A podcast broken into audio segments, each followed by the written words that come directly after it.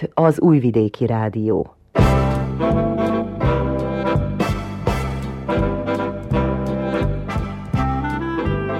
Mozaik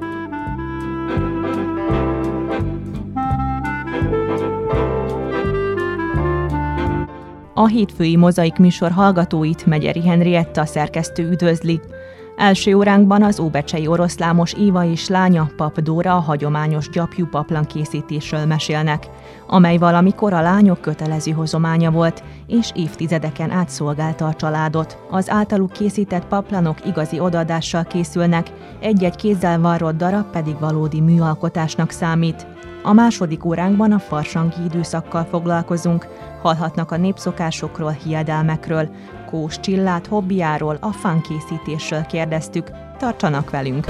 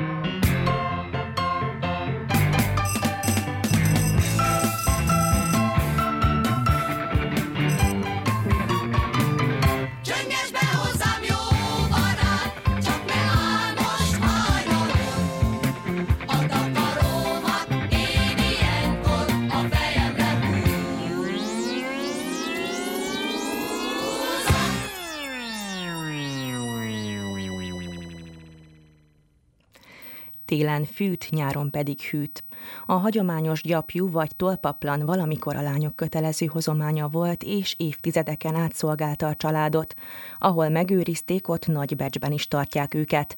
Óbecsén valamikor több paplankészítő is dolgozott. Az egyik közülük oroszlámos Éva volt, akitől lánya Pap Dóra is elsajátította a mesterség fortéjait. Éva néni mestere a paplankészítésnek, több mint 60 éve készít gyapjú paplanokat. Őt a mesterség elsajátításáról kérdeztük.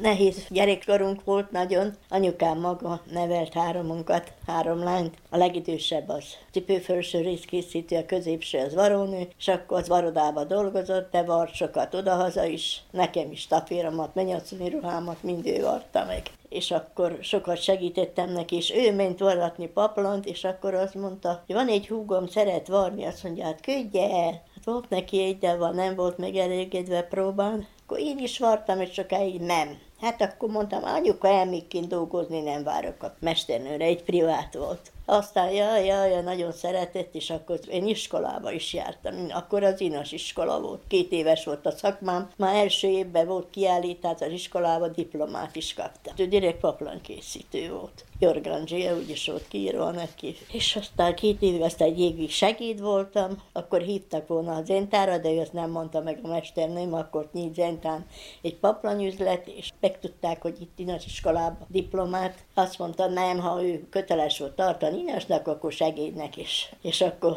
három évig ott voltam, aztán hát sajnáltam anyukámat is, meg az időben, hogy elmenni vidékre, az nehéz volt, mert már nővéreim elmentek, magunk maradtunk ketten anyukámmal, és akkor mentem, dolgoztam, elmentem konzervre, azt mondja, gyere évig varják önöknél, hát jó.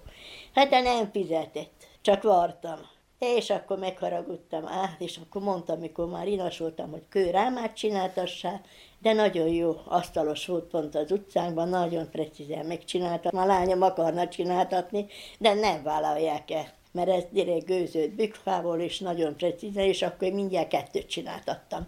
Hogy egy ott legyen, ugye, mert akkor ketten vartunk, és jó volt, hogy egyiket már vettük le, másikat tettük föl, és akkor vartam oda-haza kézműveskedett, hímzett, vart, volt kitől eltanulni ezeket az aprólékos mozdulatokat? Csak a varázsba segítettem a nővéremnek. Akkor még kézzel tisztáztunk, nem volt, aztán már vett a nővérem komolyabb gépet, és akkor már nem annyit, de segítettem sokat neki varni. De ez is mind kézi, ez itt nincs gép, itt mind kézi munka, mind kézzel kell, nagyon sok türelemkő, sok időkör, úgyhogy az elszakad előbb a sejem, mint a varázs. Régen, ugye a lányok, amikor férhez mentek, akkor stafírba kaptak paplant, illetve párnát. Önnel mi volt a helyzet? Ugyanezt kapta ön is, amikor férhez ment? Azt már én csináltam. 64 éve, 19 évesen kezdtem el varni. A saját magának varta meg a saját stafírját? Saját magamnak vartam a stafírt, persze.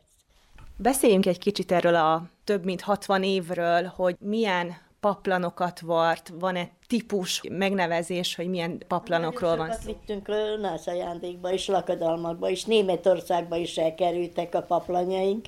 Nővéremnek a nővérem kiment a zavarónő, most már 50 éve kint van, és a lányoknak oda is vartam paplant, két lánya van mind a kettőnek, de kuncsat is volt a lányomnak is, gyerekpaplany is, meg paplany is, hogy kikerültek, de mondta nővérem, hogy jaj, Évi, a viola csak kirakja, azt mutogassa, sajnál vele takarózni. De aztán, hogy mit csinált, elvitte tisztítóba, azok meg tönkretették. Ugye a gyapjút nem mindegy, hogy hogy mossák. Az nagyon nagy csoda Németországban, hogy az állati eredetiből, hogy az gyapjúból.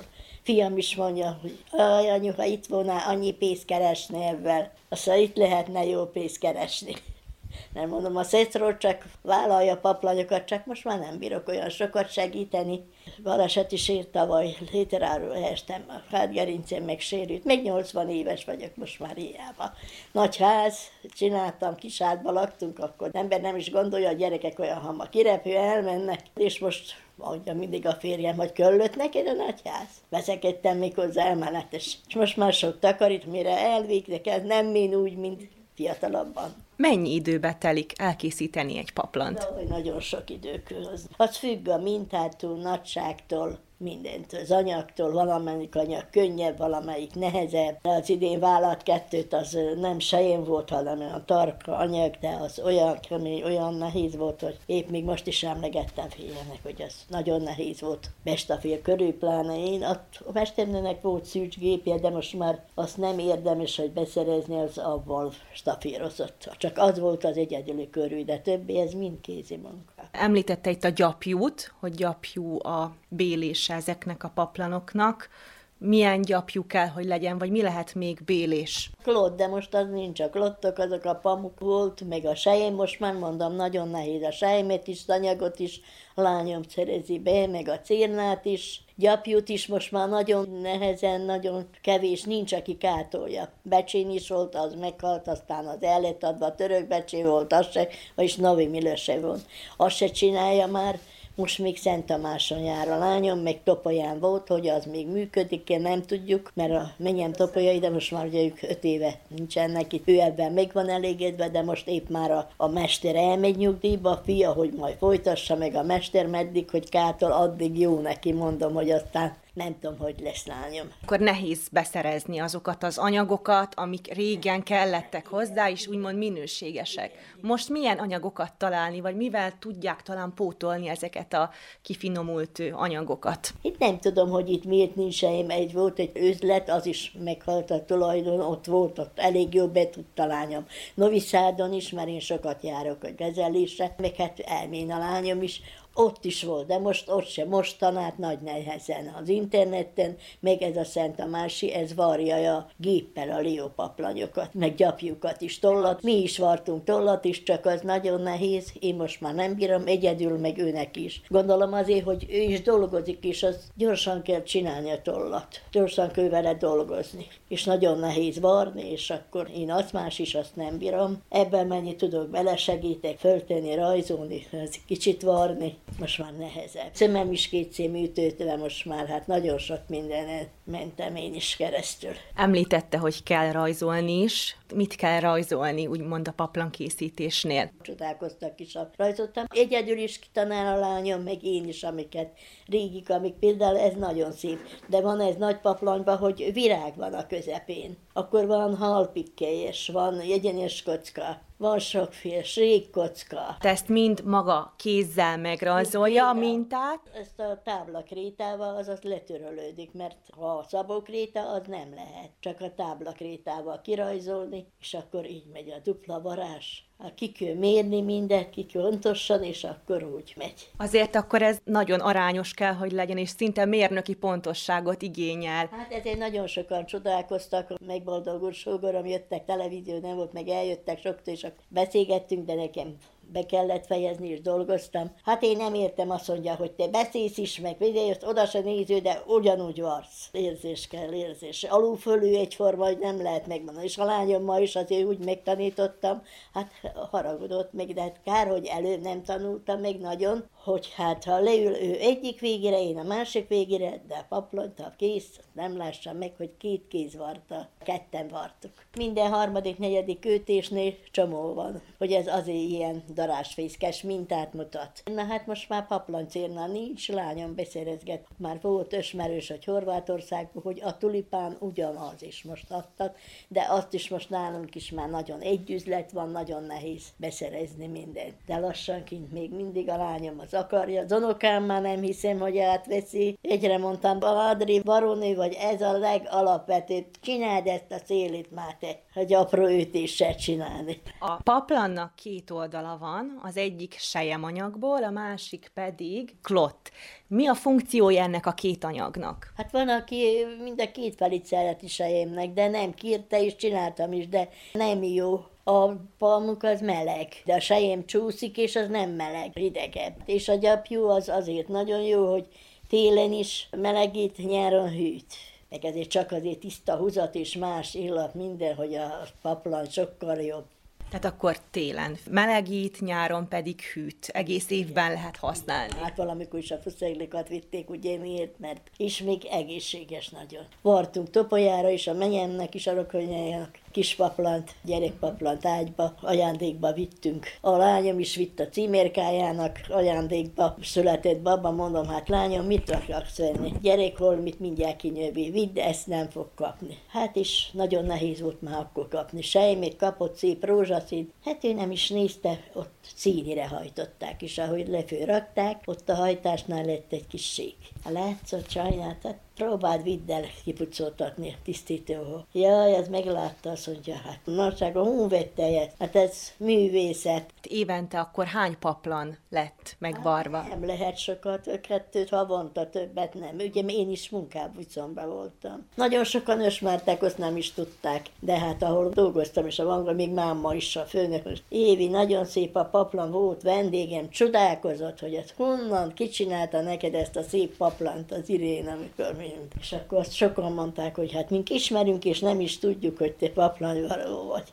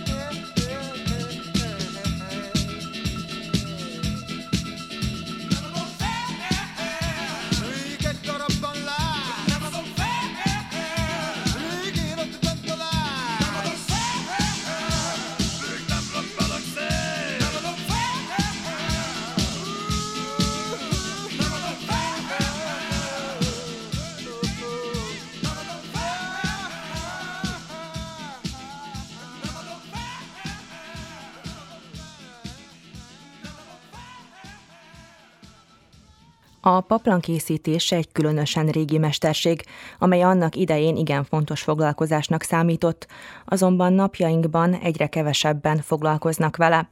Valamikor hozományként járt a lányjal a kézzel varrott paplan és a párna. A szülők erre már a leánygyermek születésekor elkezdtek készülni, fogalmazott Éva néni. És ezek a paplanok ugye nem csak egy-két-három évig bírják a strapát, úgy mondom, hanem évtizedeken át is paplanként szolgálnak. Úgy, ahogy itt az előttünk lévő paplan is. Ez hány éves paplan, ami itt van önöknél? Ez most már 32. És még mindig úgy néz ki, mintha vadonatúj lenne. Azt néha maga most lássa, azt hiszi, hogy ez tiszta új. Varás nem fog elszakadni, nem. Nekem van egy paplany, ami, hát jó, az meg is lett nagyon viselve, mert építkeztünk, garázsba laktunk, minden. Az most már az enyém, ugye 67 éves házasak leszünk. Akkor a stafírból megmaradt paplan, még mai napig is paplan. Igen és az már szakadt, de csak a sejem a varázs nem. Foglalkoznak-e régi paplanok újjávarásával vagy tömésével? Igen, a lányom vállalja sokat most. Én azt nem vállaltam, de ő képes arra is, hogy vállalja, hogy fejti is, mossa is a gyapjút, viszi is. Én nekem arra nem volt időm, de volt mindig munkám. És akkor mindig mondja, na anyu, nézd meg ez, hogy van varva, nézd meg, hogy ott a varások el voltak rám szakadva, nem volt csomó, meg nem volt szép. Volt itt egy szintén kuncsaftunk, négy paplan csinált és nagyon haragudtak a fiai. Három fia van. Nekik ez nem kell, nem kell. Hát mondom a Dórinak, majd lányom, meglátottam, de ez amilyen volt, nem tudják a gyerekek, hogy ez milyen. Jaj, húzták szét, nekik nagyon tetszett, kellett a paplany de az nem hasonlított a régi paplanhoz, meg se közelítette a régi paplan.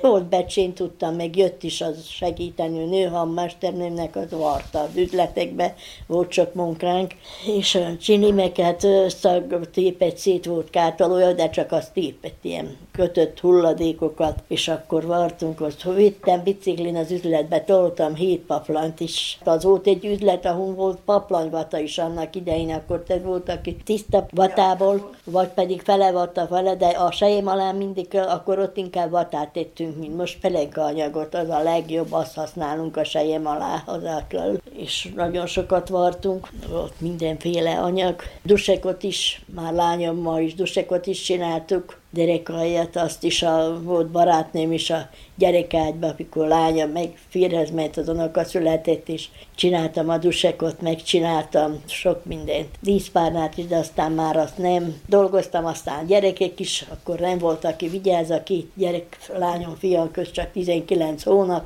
Akkor nem így volt, két hónap után dolgozni kellett menni. Egyik pici, másik kicsi. Egyik asszony elvállalta, másnap az ura szerencsétlenül járt, nem. Emez elvállalja, áj, nagyon nagy felelősség, inkább elmék napszámba. Otthon maradtam a gyerekekkel, és akkor vartam. Kiátszottak a paplany alatt, mindig a kezüket meg kellett mutatni, tiszta legyen. Szerettek játszani, mert mind a sátor, haragudtak nagyon sem is a rokonok is, hogy hát Évi, mi, hát miért csinálod, hát miért? Azon bírunk bevásárolni, így bírtunk egy kis házat meggyarapodni. És a gyerekek is játszottak. Ha, és játszottak a gyerekek. Van itt egy különleges darab is, amit említett az imént, méghozzá babaágyba, gyerekágyba. Ugye ez fehér, szép brokát anyag volt, és ezt sajnáltam, a ruhám volt akkor is, abból így kitaláltam, hogy varok. Ezt már varógéppel szektem, ez vékony, és ezt bírtam varógéppel körül, széli, de többi mind kézi munka.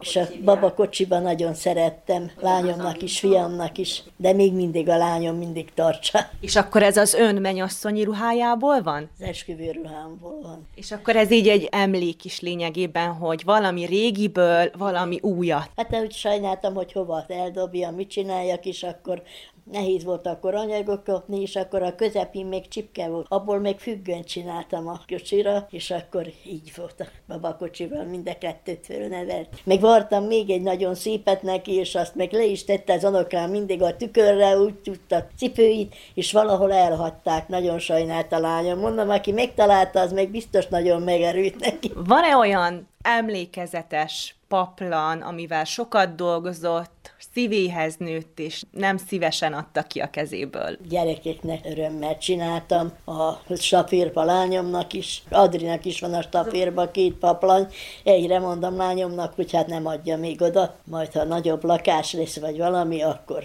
őnek is megvartam. Azt én vettem az anyagot, minden mondtam, én ezt azt szeretném, akarom. Hát a lányom is most már 35 éves, és még mindig szép a halpik és széles paplanyot. Ő neki bordó, pirosban van, amilyen szép. A fiamnak sárgába csináltam. Mondom neki, nyáron is itt voltak, hogy úgy sajnálom a paplanyokat, csak nagyon kell vigyázni a molytól. A moly nagyon szereti. Volt egy kuncsaptom, hozta, mindig mondom a lányomnak is, hogy nagyon nézze meg a gyapjút. És hozta, és akkor jó, mondtam, várja meg, még szerencsére, mikor ott vannak, mindig mondom, hogy nézd meg. Hé, csapam, mondom, hogy ne haragudjon, én ezt nem bírom. Hű, hát mit gondolok én, a padláson tartotta. Mondom, pont a padláson van a molyog fészke. Ha mondom, vagy mossa ki és kártolja, de hogy megsértődött, nem hozta. Hát én nem mondtam rosszat. Én nem bírok olyannal dolgozni. Ezeket a paplanokat lehet a mosógépben mosni? Nem szabad, nem. Még a gyapjút se. Egy kuncsaptyadó a lányomnak most a mosóképbe is semmi se vár. Szellőztetni, még húzatta használjuk, ugye, húzatta nem magába. Minden nyáron nagyon jó kitenni, szellőztetni, még hát molyok ellen is védekezni kell. Sötét szobában nem jó, hogy besötételünk és sötét, akkor ott most fészek van. Mekkora kézügyesség, türelem kell a paplanok megvarrásához? Ő nagyon sok türelem, nagyon sok idő kell, nagyon sokat kell. Csak most már az nehéz, hogy jönni. Elég messze lakunk távol. Ott, mikor nekem ott volt a rámám, akkor én szerettem. Az mellett úgy el is végeztem. Ugye, a gépet bekapcsoltam, mosott vartam. Ebédet úgy tettem fel, a szabad szombaton volt, akkor sokat bírtam csinálni. Volt, hogy mondták kolléganők, hát megy az évi balaványéra, mert de, de hogy akkor nem bírok varni, mert az orvosokat még volt egy nagy nehéz műtétem is, hogy több mint két hónapi kórházban voltam minden, és akkor az egészség állapot is, de én az mellett szerettem, dolgoztam is, meg, megcsináltam. Szinte egész életében a paplanokat készítette, paplanokat vart, ma már keveset vállal, vagy inkább a lányának segít be. Szabad idejében mivel foglalkozik? Ház körül. Varok is néha, még hát nekik kedveskedni, néha bírok, megfőzök, sütit. Stafírozás a lányom szeret, de még mindig a stafírozást nem szereti.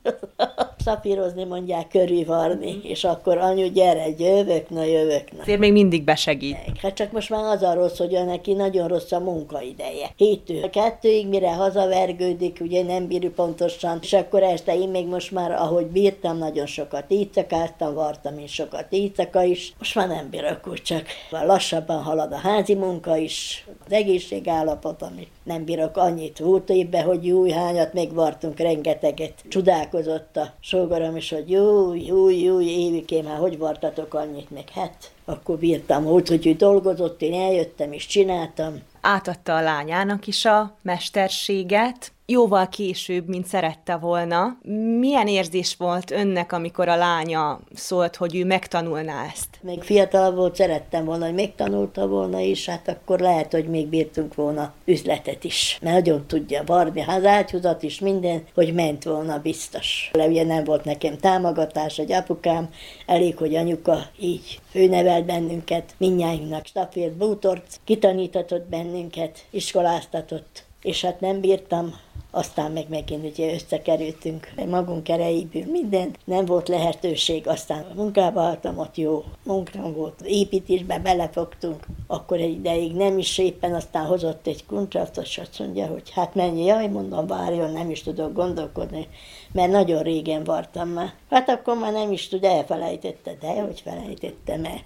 Garázsba laktunk, nem volt hol csináltuk a házat, a anyagok, minden gyerekeket, nem mindig volt volt, hogy kihagyjál te vart. Ez olyan, mint a biciklizés, nem lehet elfelejteni a varrás sem. Igen, hát nagyon sok idő kell, nagyon sok türelem, kézügyesség, nem lehet a mesterném sem mindent, sok mindent el kell, és saját maga kell, nem lehet. Miába magyarázza saját magának a lányom is. A mennek, semmi se jó. Ott hagyja. Mondom, hát egyszer nézed meg, lányom, hogy nem jó. Az, hogy alul fölül, az egyforma. Hát mondom, nézd meg, hogy hun vagy, mert úgy tanult, hogy az első sort én követem. Hát nem bírlak követni. Fönt jó lent még olyan széles, hát nem lehet. Én úgy tanultam, hogy már majdnem, hogy ott hagyom a mesternőmet. Megvartam, készen volt, fejtsed évike, lefő a ráma alatt a fejem. És még az nem volt ugyanolyan az őt is, mint az üvé, addig úgy kellett varna. De aztán már ment könnye. Ő is úgy volt nagyon nehezen, de aztán rájött, és látta, hogy mi van.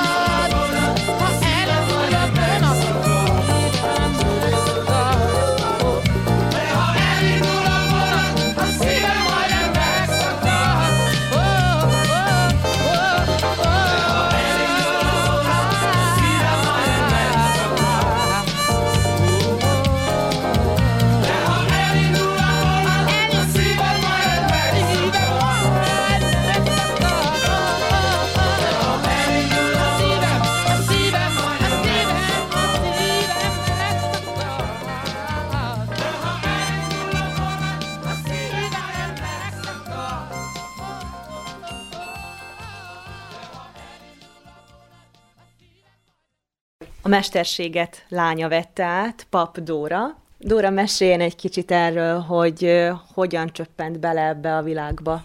Hát egy új kezdetnek gondoltam, hogy most eljött az ideje, és én engemet most ez érdekel. És mondom anyukámnak, hogy édesanyám, most megtanulom a paplant varni, de különben én már tudom is. Annyit láttam, hogy te vartad, nem lesz az olyan nagyon nehéz. Jó van, gyere szépen varjuk. És elkezdtük mind 18 évnek ezelőtt, és ment is én nekem a széle, ahol nem dupla varázs van, hanem sima egyvarásos. Ott nem is volt gond, csak az őtéssel volt, hogy kicsit nagyobb, kicsit kisebb, kicsit így, úgyhogy fejtégettem. És mondom anyukámnak, hogy anyukám, Néda, ám jó, fejtsed, úgy, úgy csinált, mint az ő mesternője velem. Azért jó iskolája volt, alapja, és hát fejtettem, fejtettem. Hát a legérdekesebb az volt, mikor a mintát kellett varni. Végre minta, hát olyan unalmas volt, ez a hosszú, egyenes vonal, sose vége, a mintán pedig mindegyik, ugye mindegyik más. Egyszer megyünk föl, négyzetet varunk, egyszer háromszöget varunk, egyszer megint kanyarodunk, már megint háromszöget varunk, és ez így kockában a kockát, négyzetben a négyzetet, és ez így nagyon-nagyon érdekes volt. Anyukámnak mondom, jaj, anyukám, ez, imá, ez, ez, ez, ez sokkal könnyebb varni, mint a szélét. Igen, á, én elmentem, ő ott maradt, varja a következő sort, és abba várt, hogy jaj, édes gyerekem, nem lehet téged követni.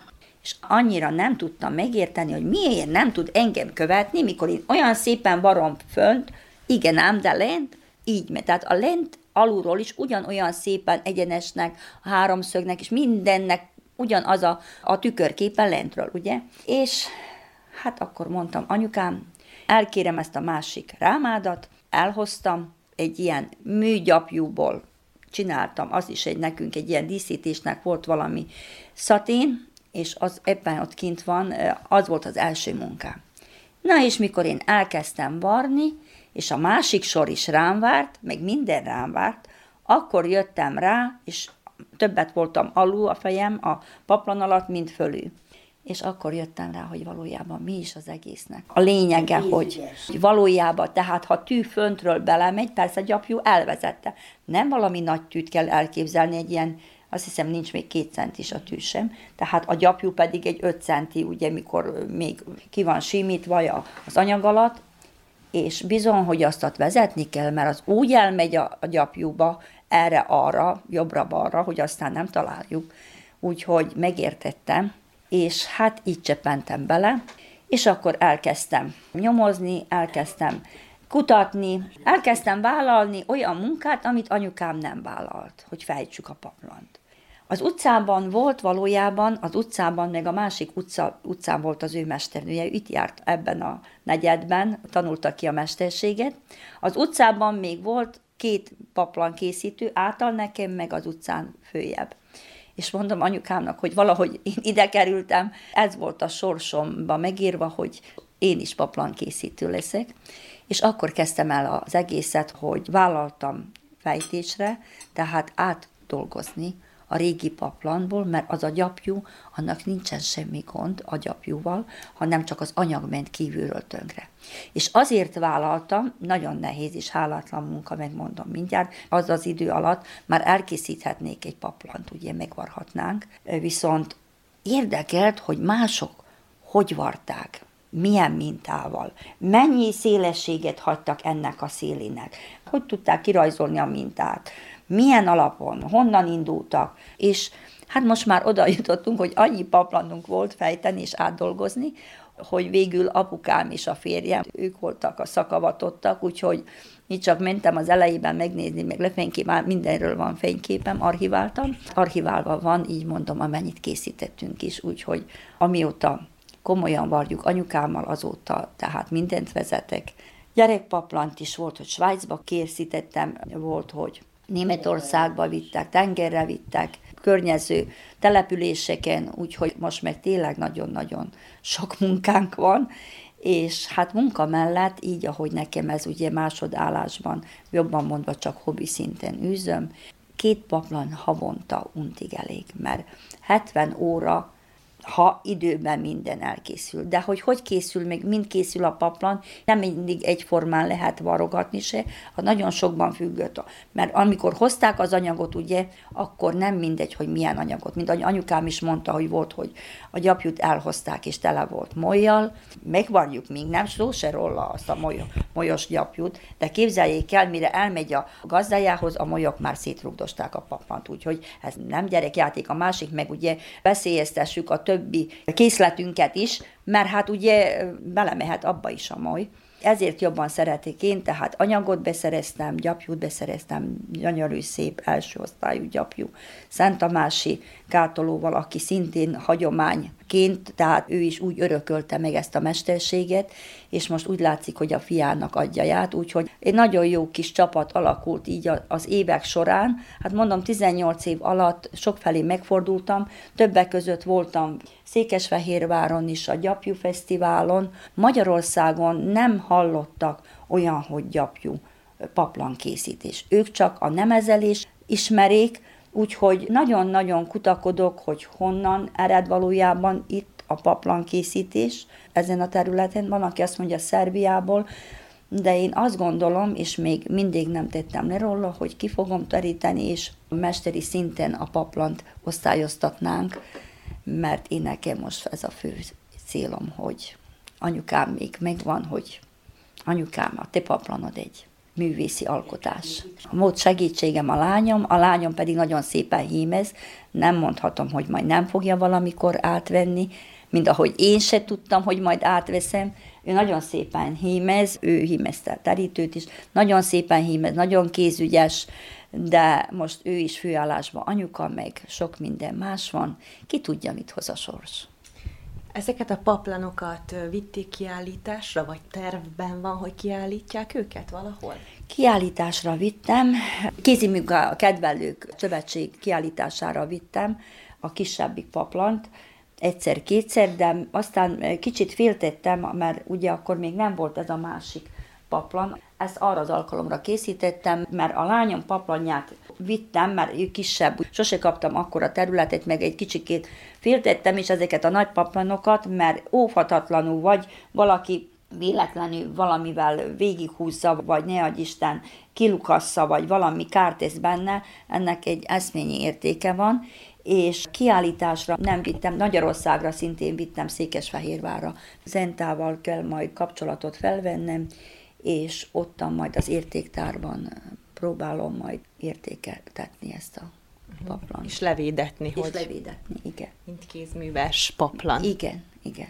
Mondja, az édesanyja szigorú volt önhöz? Még ugye a szakma tekintetében még átadta ennek a csinyát, binyát? Igen, szigorú volt, de ebben semmi rosszat nem találok.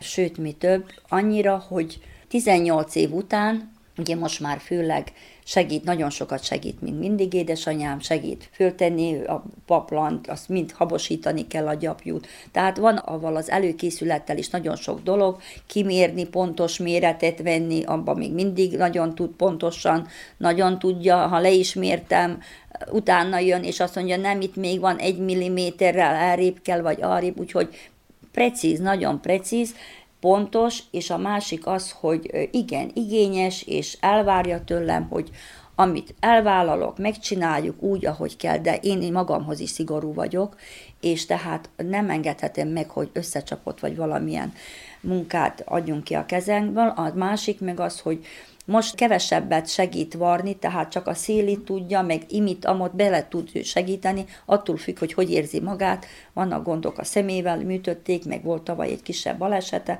de korához képest, mindenhöz képest én nagyon hálás vagyok, de az örülök legjobban, amikor jön, és ő stafírozza, így mondjuk a stafírozza, szegi be a gyapjút, és akkor olyan szép, és akkor mondani, hogy na látod anyukám, ez olyan, mint mikor a tejszínt tesszük a tortára, a slágot, és akkor ez már a véget. Én mindig meghagyom, hogy a szemedgyönyörködtető első pillanatát azt te lássad, az a tiéd és tényleg szívmelengető. Én nekem mindig egy életem részét beleöltögetjük. Én úgy gondolom, ő is úgy van vele.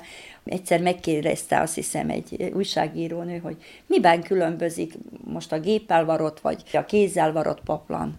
Ennek annyit mondanák csak, hogy ez a paplan mesélni tudna hogy mennyi minden gondolatok voltak a fejemben, még őtögettem, mennyi minden emlékek voltak a fej, mennyi tervek, mert előre is gondoltam, visszafelé is gondoltam.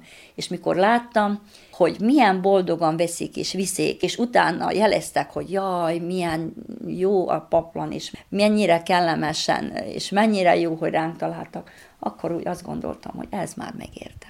Ugyebár itt egy-egy paplan egy-egy művészi munkát is képvisel, tehát egy művészi alkotás, amit kiadnak a kezükből, gondolok itt akár a mintákra, akár a varrásra, ami ugye nagy kézügyességet igényel, tehát semmi gépi mozzanat nincs benne.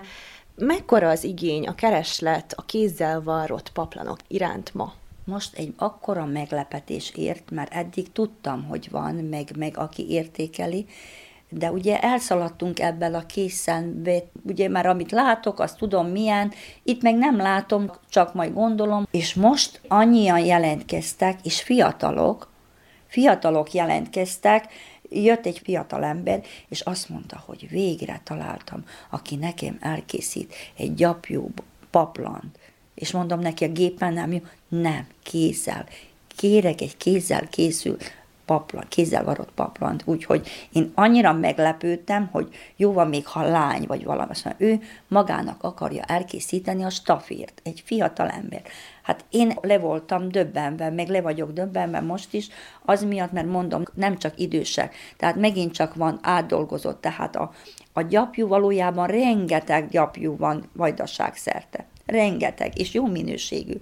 Legjobbak a merino birkának a gyapjújai, azok nem élesek, ugye, mert nagyon fontos, hogy ne legyen az, ami kibújik majd, és akkor az, az nagyon-nagyon elrontsa az egésznek a, tehát itt nem látni gyapjú összegumbancolt részeket, semmit, tehát se az alján, se a tetején, ez nagyon lényeges, és nagyon sok a birka tenyésztő, viszont épp most volt itt nálam egy bogarasi úriember, és azt mondta, hogy tüzeli a gyapjút, mert nem kell senkinek.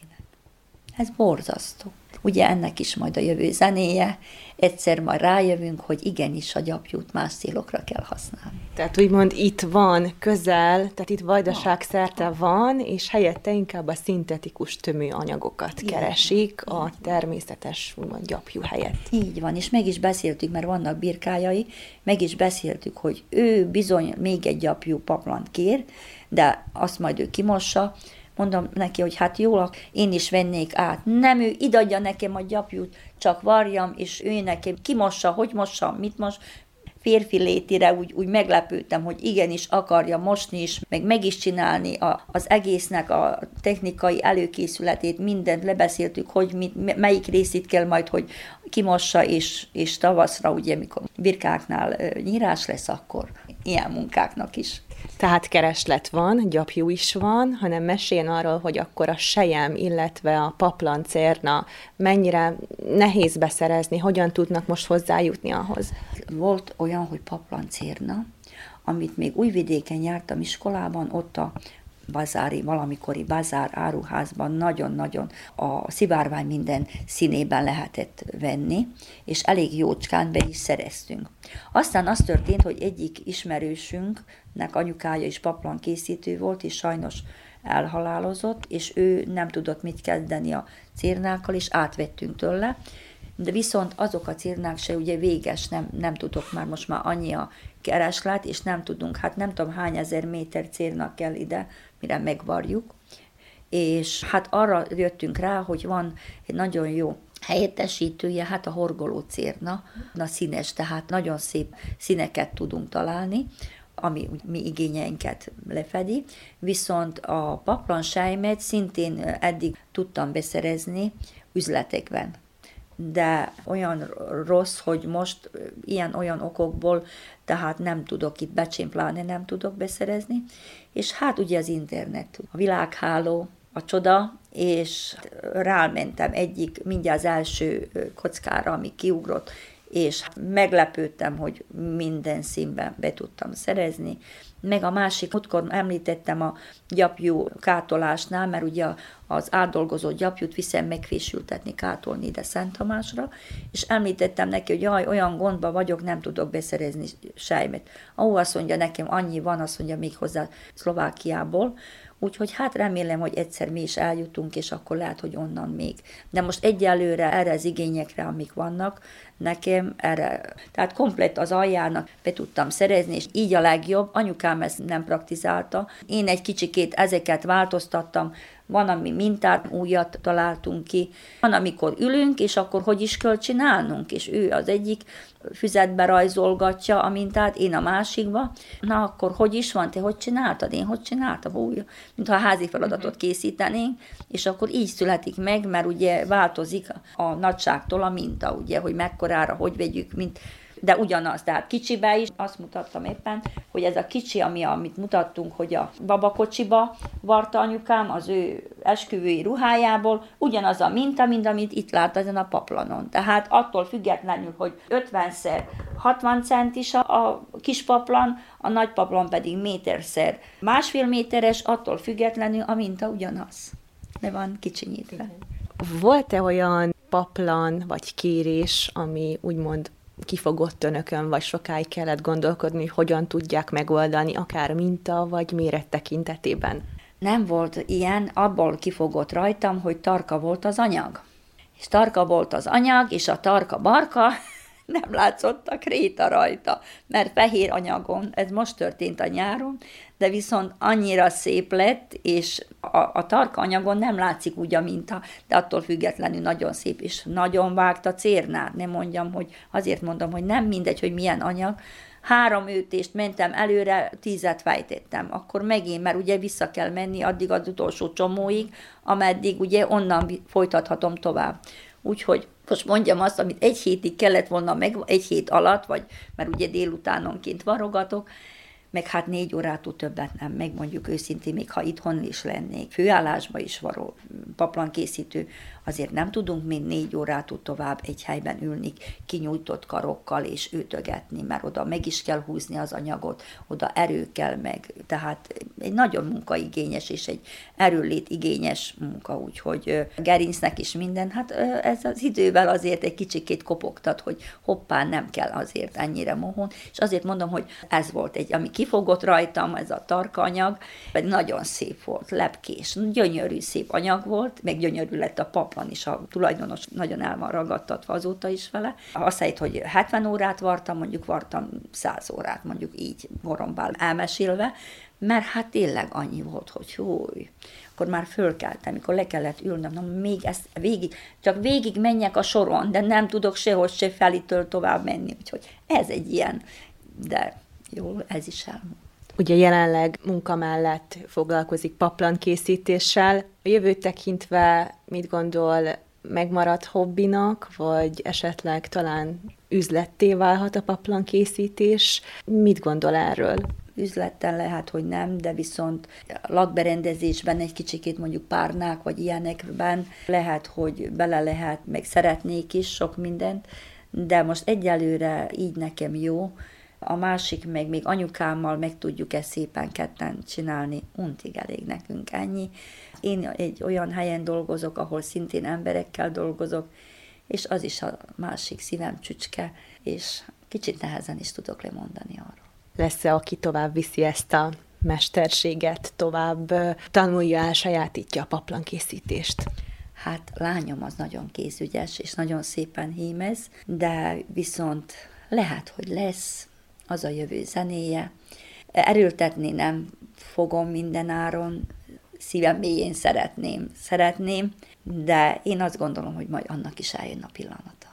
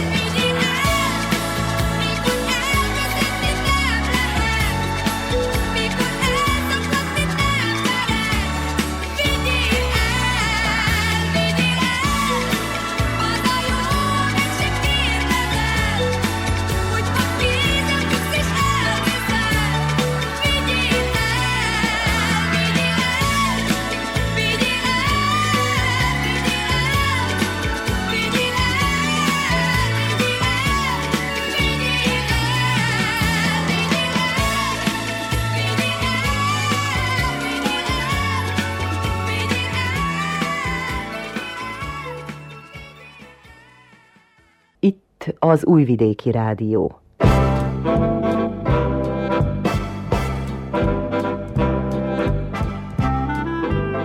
Mozaik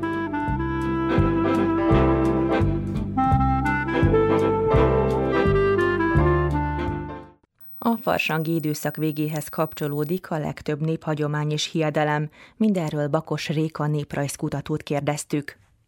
Maga a farsangnak az elnevezés az tulajdonképpen egy hosszabb időszakot ölel fel, vízkeresztül számítva egészen nagy bőjtig, pontosabban hamvazó szerdáig, amelyet néha szára szerdának is szoktunk mondani. Vízkereszt január 6-a, a nagy bőjt pedig február 22-én fog kezdődni. Mivel abban az időszakban tilos a táncok, a lakomák, a bálok megtartása, ezért a farsang időszaka az, amikor ezeket kihasználják, és tulajdonképpen ebben a pár hétben a táncról, a finom evés, ivásokról szól az egész időszak. Fontos, hogy dramatikus játékokat szoktak ünnepelni, és a farsangnak és ezeknek a hagyományoknak, ezeknek a játékoknak még az is volt a céljuk, hogy az úgynevezett zortelet, előzzék, annak a végét megünnepeljék, és köszöntsék a tavaszt, amennyire csak lehet. Például tánc közben, amikor a fiú megemeli a lányt, akkor annak mágikus ereje is van. Egyrészt azt mondták, hogy ekkor gyorsabban megnő a kender, illetve termékenység varázsló ereje is van. Ugye ilyenkor szoktak az állarcos felvonulások, maszkos alakoskodások lenni, amik általában groteszkek, igencsak erősek erotikus jellegben is. Ekkor szoktak méláncsúfolások lenni, ugye ezeket akkor szokták kicsúfolni, amikor szegény nagylány még mindig hajadon maradt, és nem találtak neki párt. Van a híres bőgőtemetés, amit húshagyók éjszakán szoktak tartani. Ekkor a nagy bőgőt tulajdonképpen egy asztalra felfektetik, és tulajdonképpen a pap, a kántor és a sírató asszonyok segítségével egy úgynevezett temetést visznek véghez paródia formájában, aminek az a célja, hogy előzik szintén a telet, és köszöntik a tavaszt is. Nagyon, nagyon fontos szerepet játszanak itt tényleg a, a pap, a kántor és a sírató asszonyok szerepe. Az állarcos felvonulásokon különféle mesterséget öltöttek magukra, ilyenek voltak az orvosok, volt, aki juhásznak öltözött be, régen beöltöztek cigányoknak is, volt, aki ördögnek öltözött be. A farsangi válokat is ekkor tartották, ami szintén a tavasz köszöntésére, a bő termés és a szerencsének a, az eljövendő lehetőségére adott sort. És hát nagyon fontos, hogy ezek a bálok adtak lehetőséget arra, hogy a fiatalok megházasodjonak, ugyanis farsankor voltak a legtöbb lánykérések, és ekkor voltak a legtöbb lakodalmak is. Illetve farsang az tulajdonképpen az evés, ivásnak az időszaka volt, ekkor voltak a legtöbb disznóvágások, és igazából azért is töltötték ilyen nagyra ezt a pár hetet, azért mulattak, azért ettek, ittak finomakat, nagyokat, jókat, mert hamvazó szerda után kezdődik a nagybőjt, amikor nagyon sok minden tiltó listán lesz, így úgymond kiérték ezt a pár hetet arra, hogy tudjanak egy kicsit szórakozni illetve nagyon fontos a farsangi fáng, amiről beszélnünk kell. Ennek is mágikus erőt tulajdonítottak. Például azt mondták, hogy az a szalag, amit mi szalagnak nevezünk a fánkon, annak tulajdonképpen jegygyűrű szimbolizációja van, jegygyűrű szimbólumot takar, ami megint csak a farsanghoz köthető, hiszen ahogy említettem, ekkor voltak a legtöbb lánykérések és lakodalmak farsang időszakja van, ennek a fő étele a farsangi fánk. Vendégem Kós Csilla, aki hobbi szinten fánk készítéssel foglalkozik. Csilla, mit érdemes tudni a farsangi fánkról? Én különösebben nem különböztetem meg a farsangi fánkokat azoktól, amiket egyébként készíteni szoktam, de ebben az időszakban több hagyományos fánkot szoktam készíteni, amelyeknek nem lyukos a közepe, és hagyományosan lekvárral vannak megtöltve, meg porcukorral vannak meghintve. Úgy tartják, hogy hogy a tipikus farsangi fánk a szalagos fánk. Miért hívják szalagos fánknak?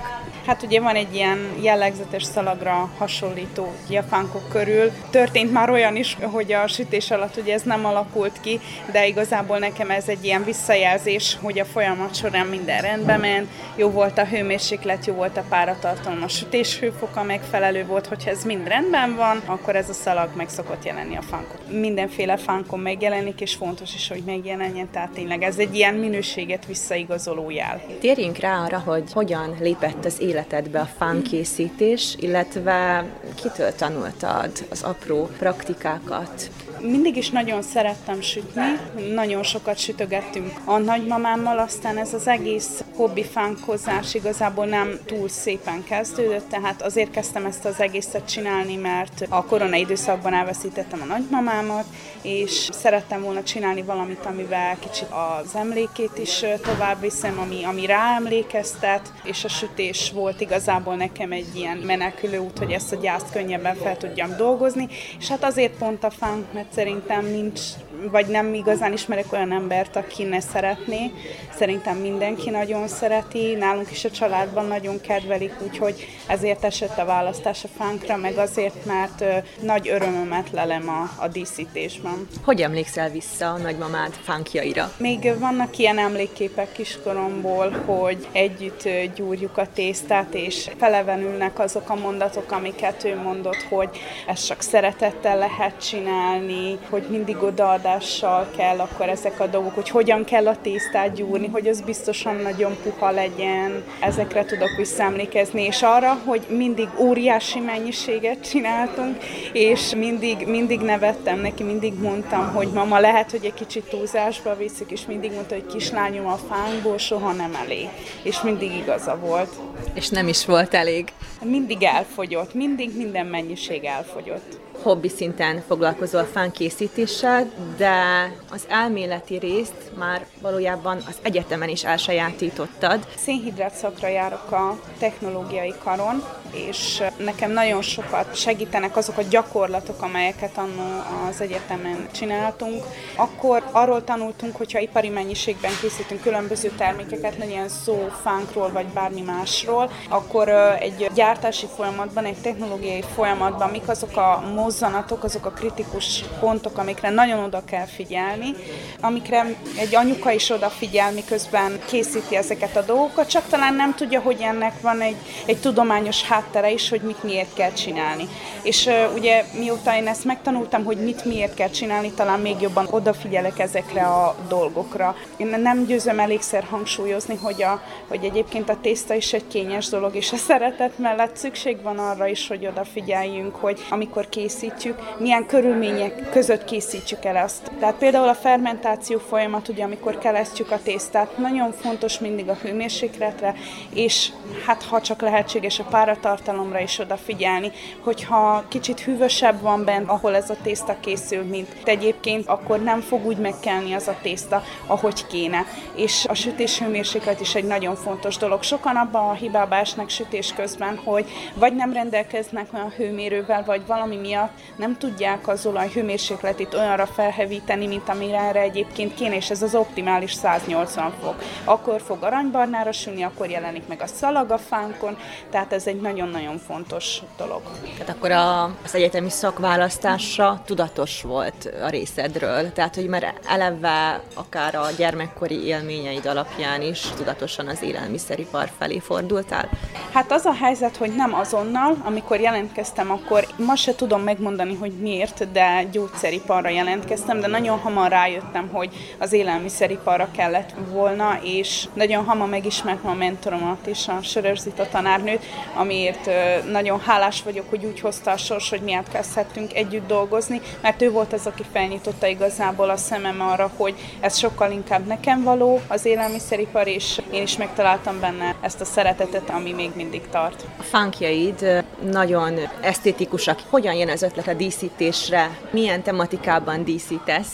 Már nagyon sokféle tematikával ugye találkoztam. Nekem minden ilyen feladat egy kihívás, főleg azért, mert nem is maga az elkészítés folyamata a bonyolult, hanem kigondolni, hogy az a díszítés olyan módon készüljön el, hogy esetleg akinek ajándékozom, az teljes mértékben eltalálja az ő ízlését. Ezek a díszítések általában fondamból készülnek, vagy igazából bármiból, ami ehető. Amikor esetleg rajzolni szoktam, vagy ilyesmi, az ehető filztollal készül, tehát tényleg mindig nagyon odafigyelek arra, hogy százszerzalékban ehető legyen a díszítés, és hogy abszolút megfeleljen az én terveimnek. Mielőtt neki látok egy ilyen díszítés elkészítésének, én azt először mindig megtervezem papíron, és általában pont ugyanúgy sikerül is aztán elkészíteni. Sok helyről merítek ihleteket, de hát főleg a Pinterestről, és ehhez szoktam esetleg még a saját ötleteimet is hozzátenni. Ma már nem csak az íz, ami fontos, hanem maga a kinézet is, hogy esztétikus legyen.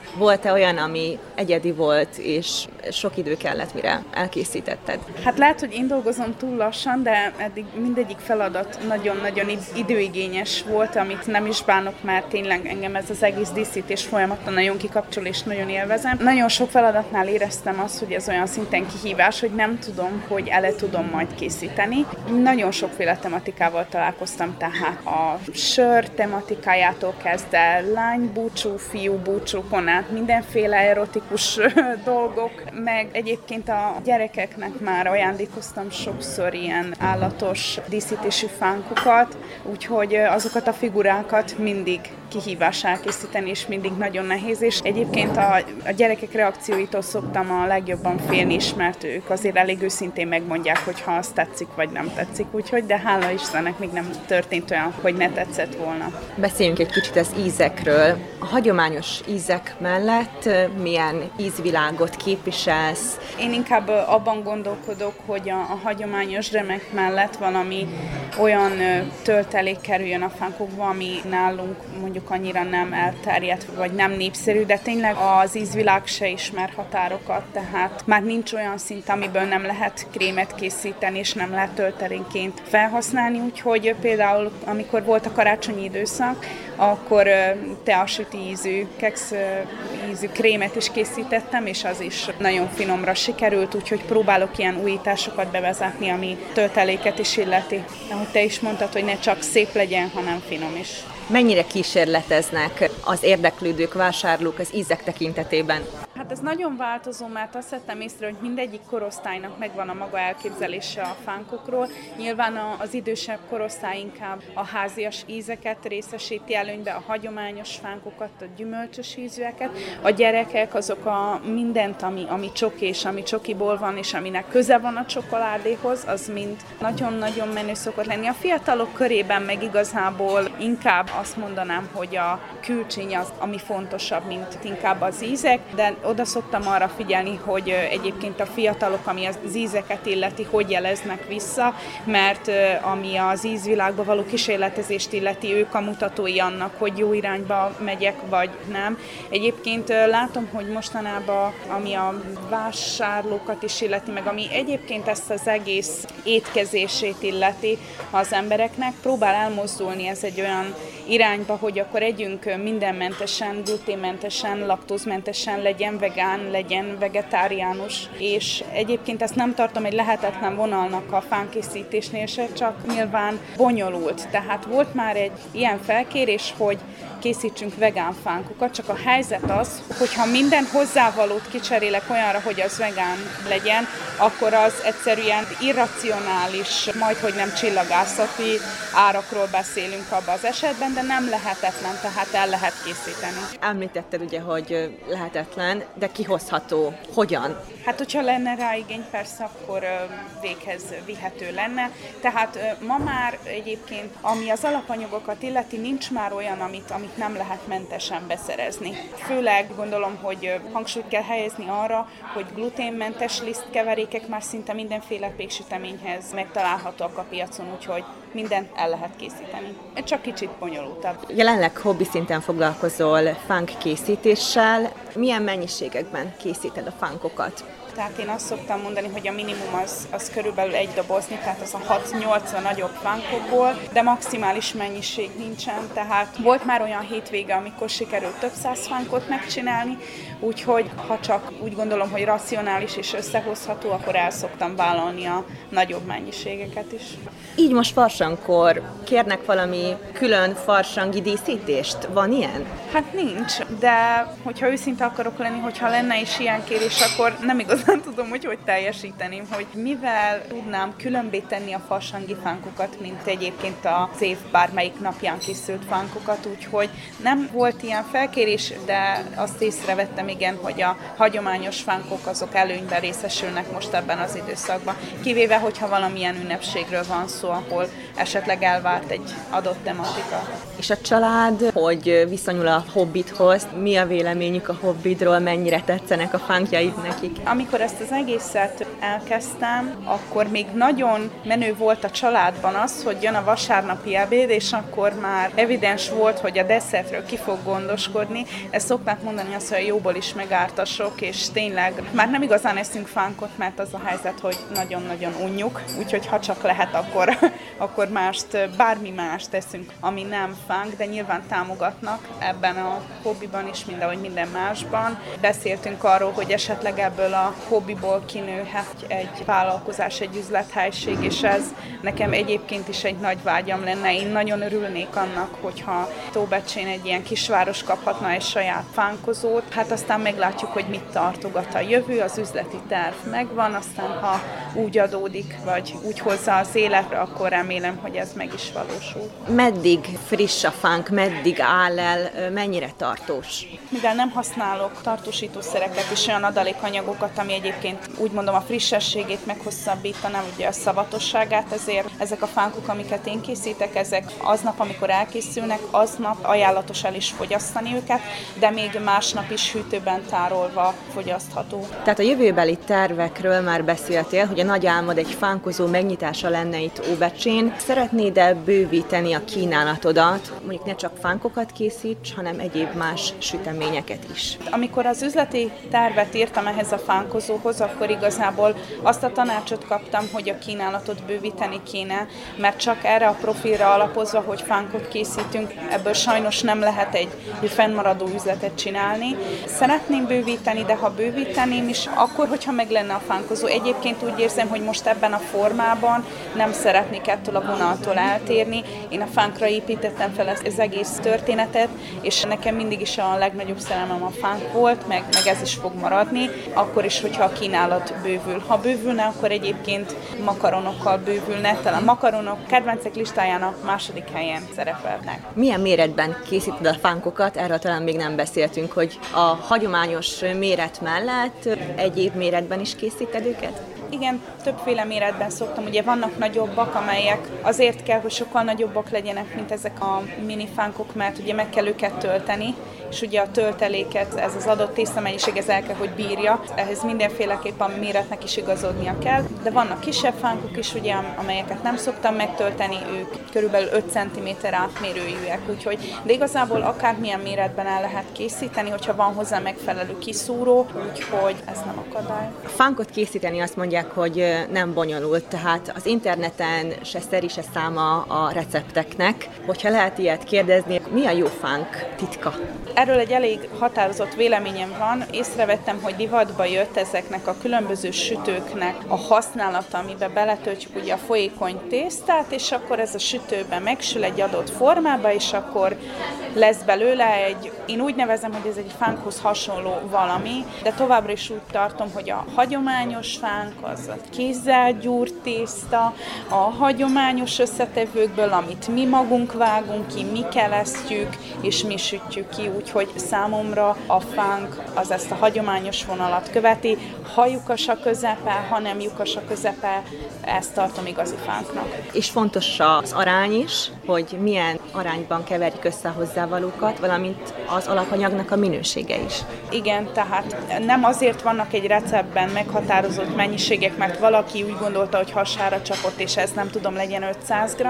Ezek a mennyiségek, ezek a megfelelő arányok, ezeket valamikor valaki valahol kikísérletezte, és azokhoz tartani kell magunkat. Egyébként nem akarok nagyon részletekbe menni, de mi ezt ugye tanultuk az egyetemen, hogy minden egyes hozzávaló okkal kerül bele a tésztába, és minden hozzávalónak megvan a technológiai szerepe, amitől az a, az a termék olyan lesz, amilyen. Tehát mondjuk, hogyha a receptben 500 grammot ír valamiből, és mi 520 grammot teszünk bele, akkor az már nem lesz olyan, mint amilyen kell, hogy legyen. Azt szokták mondani, egyébként akik többször szoktak sütni, hogy hát az a pár gram ide-oda az nem osszoroz, vagy tudod lányom, hát érezni szoktad, hogy amennyit a tészta felvesz, stb. Nyilván tehát, amikor otthoni körülmények között készül valami, és 5-10-15, akár 20 gram félrecsusszan, az, az nem egy akkora hiba, de nyilván már az a kis mennyiség is érezhető a tésztán. Tehát én is, aki már igazából nem tudom még csak megsatszolni se, hogy hány fánkot készítettem már, észrevettem, hogy volt olyan, hogy kicsit jobban megcsúszott a liszt, az érezhető volt aztán a tésztán, keményebb volt, nem volt olyan puka, úgyhogy igen, fontos betartani ezeket az arányokat, ami meg a hozzávalók minőségét illeti, a friss alapanyagnál kezdődik, minden, a liszt átszitálása. Egyébként sokszor hallom, hogy ezt a lépést átugorják az emberek, pedig ez egy nagyon fontos lépés, amit nem kéne kihagyni, és tényleg oda kell figyelni arra, minden friss legyen, friss legyen a tojás, friss legyen az élesztő, odafigyeljünk arra, hogy honnan vásárolunk, és amiket megvásároltunk alapanyagokat, megfelelően tároljuk úgy, ahogy ez a csomagoláson szerepel. Ha jól tudom, akkor nemrég beszereztél egy fánk falat is. Milyen funkciója van ennek az eszköznek? Ennek? Hát ez a fánkfal igazából arra szolgál, hogy valamilyen rendezvényen vagy ünnepségen más formában legyenek a fánkok tálalva. Egyébként azt veszem észre, hogy új divat talán, hogyha mondhatom így, hogy van egy ilyen édesség asztal az eseményeken, és akkor ezeken az asztalokon egy ilyen tábla, amire aggatni lehet ugye a fánkokat, és hogy ez egy új divat, és nagyon sokan szokták ezt kérni is egyébként, de tényleg, főleg, hogyha minifánkokról van szó, ezt nagyon sokféle módon be lehet csomagolni, fel lehet tüzgélni pálcákra, táblára lehet aggatni, tehát kb. mindent meg lehet oldani. A probléma a töltött fánkokkal van, mert egy ilyen fánk nem biztos, hogy képről átjön, de van, hogy 180 g is, és ezt tálcán lehet, és sehogy máshogy, mert súlya az egyébként ugye lehúzná is leszakadna a falról. Hol tudod népszerűsíteni a fánkokat? Hát a közösségi médiára tudok egyébként alapozni. Az utóbbi időben ráálltam arra, hogy felhasználjam a TikTok felületét is, úgyhogy akármennyire is ellene voltam, azt kell, hogy mondjam, hogy ez az egyik legalapvetőbb formája annak, hogy a fiatalokhoz is eljusson úgymond a hírem az idősebbek pedig egyébként szájhagyomány útján terjed ugye a hírem, hogy én ezt készítem. Akik rendelnek tőled, és nem helybeliek, azoknak a, a szállítást hogy tudod megoldani? Próbálok igen erre is valami megoldást keresni. Egy időben egyébként azt csináltam, hogyha úgy érkeztek meg a, a rendelések, akár éjszakabbról, tehát ugye Tisza mente, akkor összegeztem ugye ezeket a rendeléseket, és akkor hétvégén egy nap legyen az szombat vagy vasárnap, akkor ugye kiszáll szállítottam ezekbe a, a városokba, falvakba, ugye honnan érkezett megrendelés. Az utóbbi időben ezt, ezt annyira nem praktizálom, de volt már egyébként olyan eset is, hogy születésnapra kellett nagyon gyorsan, hogy odaérjen, és akkor buszra adtam fel a fánkokat, és így jutott el, vagy volt olyan is, hogy ismerős vitt el, de olyan is volt, aminek kifejezetten nagyon örültem, aki több mint egy órát autózott azért, hogy eljön a fánkokért, és én úgy gondolom, hogy ettől nagyobb öröm, vagy ettől pozitívabb visszajelzés igazából nem is kell. Most már a visszajelzéseknél tartunk. Mik az általános visszajelzések, akár a fankok kinézetéről, vagy ízvilágával kapcsolatban milyen visszajelzéseket kapsz? Szinte kivétel nélkül pozitívakat, bár ki szoktam hangsúlyozni, hogy a, a negatív véleményt is úgy fogom fel, mint építő jellegű kritika. Az ilyen visszajelzésekből tudok én is építkezni, úgyhogy történt például már olyan, hogy mire a megrendelőhöz eljutottak ezek a fánkok, addigra az már nem volt annyira puha, mint amennyire mondjuk még csomagoláskor, de hát így jött ki a lépés, tehát sajnos, hogy eltelt pár óra a kézbesítéstől egész odáig, hogy elfogyasztották. Ezzel, ezzel sajnos nem tudok mit kezdeni. Nem szeretnék változtatni a receptúrán és adalékanyagokat használni csak azért, hogy ez a frissesség akár megmaradjon, vagy akár, akár ugye jobb legyen, mert ugye manapság már a az élelmiszeriparban már nincsen olyan adalékanyag, amivel ne tudnánk valamilyen ilyen szenzorikus tulajdonságon javítani, de én, én ezen nem szeretnék változtatni. Amivel egyébként ezt a problémát próbálom orvosolni az az, hogy kiszállításkor hermetikusan zárható dobozokba teszem be a fánkokat, és csak abban a pillanatban, amikor kézbesítem, amikor már ott vagyok a címen, akkor helyezem át a fánkokat papírdobozba, csomagolásba, amiben ugye átadom. Fontos, hogy milyen milyen hőmérsékleten tárolják a fánkot az elkészítés és az elfogyasztás között? Tehát ez közrejátszik abban, hogy milyen friss a fánk? Hát amikor már kész a termék, én azt szoktam javasolni, hogy ameddig nem kerül fogyasztásra, mindenféleképpen hűvös helyen tárolják. Már csak azért is, mert egyébként a bevonat az nem cukormázból készül, hanem csokoládéból, és a csokoládénak ugye van egy olvadáspontja, 30 pár fok, tehát mindenféleképpen hűvös helyen, hogyha pedig másnap tervezik elfogyasztani, akkor még mindenféleképpen a hűtőben való tárolás az, amit javasolni szoktam, de hogyha egyébként a dobozból ugye kiveszik a fánkokat, és szintén egy valami hermetikusan zárható dobozba teszik, ugye már nagyon sokféle ilyen doboz található, szerintem már nincs olyan háztartás, ahol nincsenek ilyen dobozok, abba áthelyezik, akkor igen, meg lehet a, a frissességét őrizni.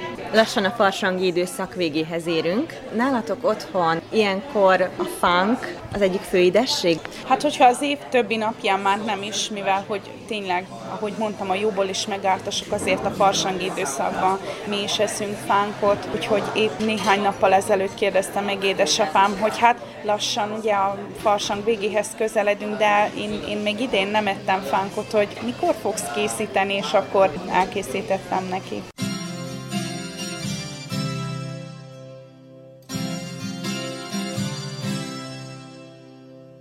Az Újvidéki Rádió hétfő délelőtti mozaik műsorát hallották. A munkatársak nevében is a szerkesztő Megyeri Henrietta köszöni figyelmüket. Műsorunk szerkesztett változatát meghallgathatják később is a www.rtv.hu honlapon a hangtárban. Tartsanak velünk a jövő hétfőn is. gyakran